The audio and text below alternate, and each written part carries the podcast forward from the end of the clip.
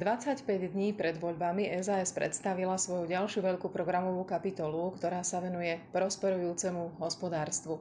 A okrem toho, že sú tam veci, ktoré už tak trochu poznáme, ako sú Agenda 2020, energetika, doprava, gastro, tak sa tam objavili aj veci, ktoré sa týkajú výstavby a ktoré sa týkajú nájomných bytov. A práve o tých chcem dnes hovoriť s tvorcom časti programu v tejto téme, Ladislavom Matejkom. A to preto, lebo nájomné byty sa tak prekvapivo stali témou tohto predvolebného obdobia a dokonca až dve strany sa venujú tejto téme. Úplne úprimne sa priznám, že som doteraz netušila, že nájomné byty sú také potrebné a taká veľmi dôležitá téma. Je to možno preto, že bývam vo svojom, tak ako mnohí na Slovensku. A myslím si, že aj mesto, v ktorom bývam, nemá problém s nájomnými bytmi. Ako je to, Laďo, teda? Sú teda nájomné byty taká naozaj pre Slovensko kľúčová téma a ak, tak prečo? V prvom rade dobrý deň teda prajem. E, tiež som prekvapený, že posledné mesiace sa téma nájomných bytov dostáva takto často do médií a strany začínajú ako keby medzi sebou súperiť, kto viacej nájomných bytov slúbi. Jedni slúbujú 20, druhý 25 tisíc. E, toto my v strane SAS robiť nebudeme a slúbovať takéto veci sa podľa mňa ani nepatrí, ani sa to nedá. Hlavne je to nereálne takéto sluby dávať občanom Slovenska. E, je to téma, ja si myslím súkromne, že tých nájomných bytov zase nie je tak veľa, je ich nedostatok a tí mladí ľudia potrebujú na svoj štart do života nejak začať. Čiže téma to je dôležitá. A prečo my teda nie sme tí, ktorí povedia 20 tisíc, 25 tisíc? Prečo my ten náš program opierame o úplne niečo iné? My opierame ten program hlavne o to, aby sme umožnili súkromným investorom postaviť dostatočný počet bytov, tým pádom vytvoríme konkurenciu na trhu. Je to niečo podobné, ako bolo kedysi s mobilnými operátormi. Keď, tu bol, keď to začínalo, boli tu pevné linky, potom postupne tu boli dva, dve mobilné siete, Eurotel a Globtel, ak mám pocit, potom sa pridávali ďalší. E, stálo volanie XY, prípadne mobily stáli neskutočné peniaze. E, takto keď vytvoríme konkurenciu na trhu, developeri postavia viacej bytov, časť z nich bude nájomných bytov napríklad, znižíme cenu nehnuteľnosti pre obyčajných ľudí. A ten náš spôsob je, že nebudú nájomné byty stavať mesta, alebo nebude ich stavať jeden developer, ale budú do toho vstupovať viaceré subjekty? Áno, my chceme rozviazať ruky vlastne väčším developerom, súkromným investorom. E, máme v pláne vytvoriť tzv. rate fondy, alebo teda trusty, sú to rate, znamená realitný, realitný investičný trust. Do tohto trustu budú môcť investovať napríklad dôchodcovské správcovské spoločnosti, stavebné sporiteľne a podobne.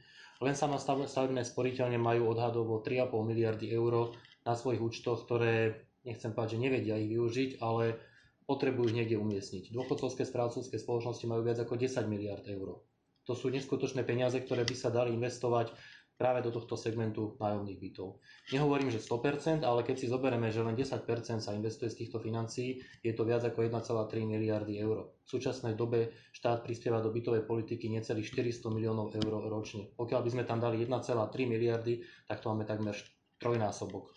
Stoja tieto spoločnosti o to, aby investovali do výstavby nájomných bytov? My im práve vytvoríme tie podmienky, aby o to stáli. To máme takto zadefinované aj v našom programe a keď budú aj tieto spoločnosti motivované do toho investovať, momentálne dôchodcovské správcovské spoločnosti investujú napríklad do dlhopisov s určitými percentami výnosu. Pokiaľ my im vytvoríme podmienky také, že tie percentá výnosu budú samozrejme vyššie, tak budú investovať napríklad do stavania nájomných bytoviek.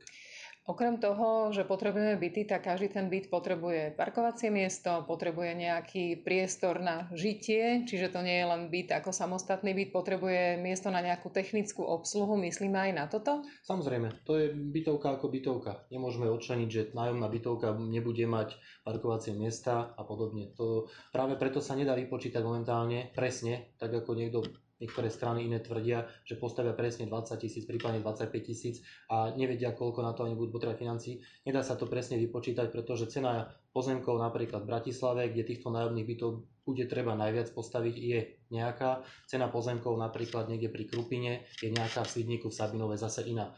Takže operovať tu s nejakými počtami a presnými ciframi sa mi zdá veľmi neférové a neseriózne. Vychádza mi z toho ale, že bude potrebná intenzívna komunikácia samozpráv so štátom a s developermi a nemôže to na tomto zlyhať, že tie dohody budú trvať veľmi dlho, Zlyhať budú to môže, náročné. ale bude tam hlavne medzi komunikácia medzi, medzi samozprávou a tým developerom. Vytvoríme tie podmienky takto, aby štát čo najmenej do tohto vstupoval. Lebo je to asi aj tak, že každé mesto vie, koľko tých bytov potrebuje, za akú cenu, a za akých podmienok. Presne tak, každé mesto vie, koľko tých bytov potrebuje a takmer každé mesto tieto byty potrebuje. Ja sám osobne som napríklad z Trenčína, my taktiež potrebujeme nájomné byty ako sú. Sú tieto nájomné byty len na rozbeh, alebo si ich potom ľudia môžu odkupovať? Môže, môže to byť do budúcna nastavené áno na odkupovanie, prípadne ľudia môžu stále platiť iba ten nájom Mnoho ľudí to rieši tak už aj v zahraničí, že dožije sa dôchodku, presťahuje sa zase niekde inde, zase si prinajme iný nájomný byt a podobne. Takže môže to fungovať na Slovensku podobne. Takže taká fixácia na jeden jediný byt, kde, ktorý si kúpim a kde už Takto, zostanem, no, kde splatím hypotéku. Slovensko je historicky, myslím, že len Rumunsko má viac e, súkromných bytov ako Slovensko. My máme myslím 94% bytov je v súkromnom vlastníctve, len 6% je nájomných bytov ale už aj tieto percentá začínajú stúpať. Takže e, mladí ľudia sa presťahujú napríklad do Bratislavy, kedy chcú začať pracovať, nechcú sa tu fixovať na 30-40 rokov života, chcú sa presťahovať, vrátiť sa do svojich miest, len dozvolená. Stretol som sa na kampani v Bardiove s ľuďmi, ktorí sa chcú vrátiť, ale sú v Bratislave, pretože Bardiove nie sú momentálne podmienky na prácu ale keď sa im vytvoria tieto podmienky na prácu na východe, tak oni sa veľmi radi presťahujú naspäť. Takže práve pre takýchto ľudí je úplne ideálny nájomný byt v Bratislave na rozbeh a potom sa môžu hľadať nejakú hypotéku, prípadne možnosti výstavby si ja len, ešte, ja len ešte doplním, že Saska má vlastne prepracované tie programy tak, že podporuje aj tieto sťahovania, podporuje aj tie návraty, podporuje aj zjednodušenie nájomcov prenajímať byty a nebáť sa toho. Čiže tam je viacej možností, ktoré s týmto nájomným bývaním súvisia. Áno, tým, že sme to dávali všetci tak nejak dohromady, tak sme to komunikovali aj s ľuďmi, ktorí pripravovali v Saske kapitolu ohľadom daní, ohľadom financií, práve ohľadom regionálnych rozvo- rozvo- regionálneho rozvoja. Takže áno, je to veľmi dobre previazané aj s týmito kapitolami. Ďakujem veľmi pekne. Ďakujem.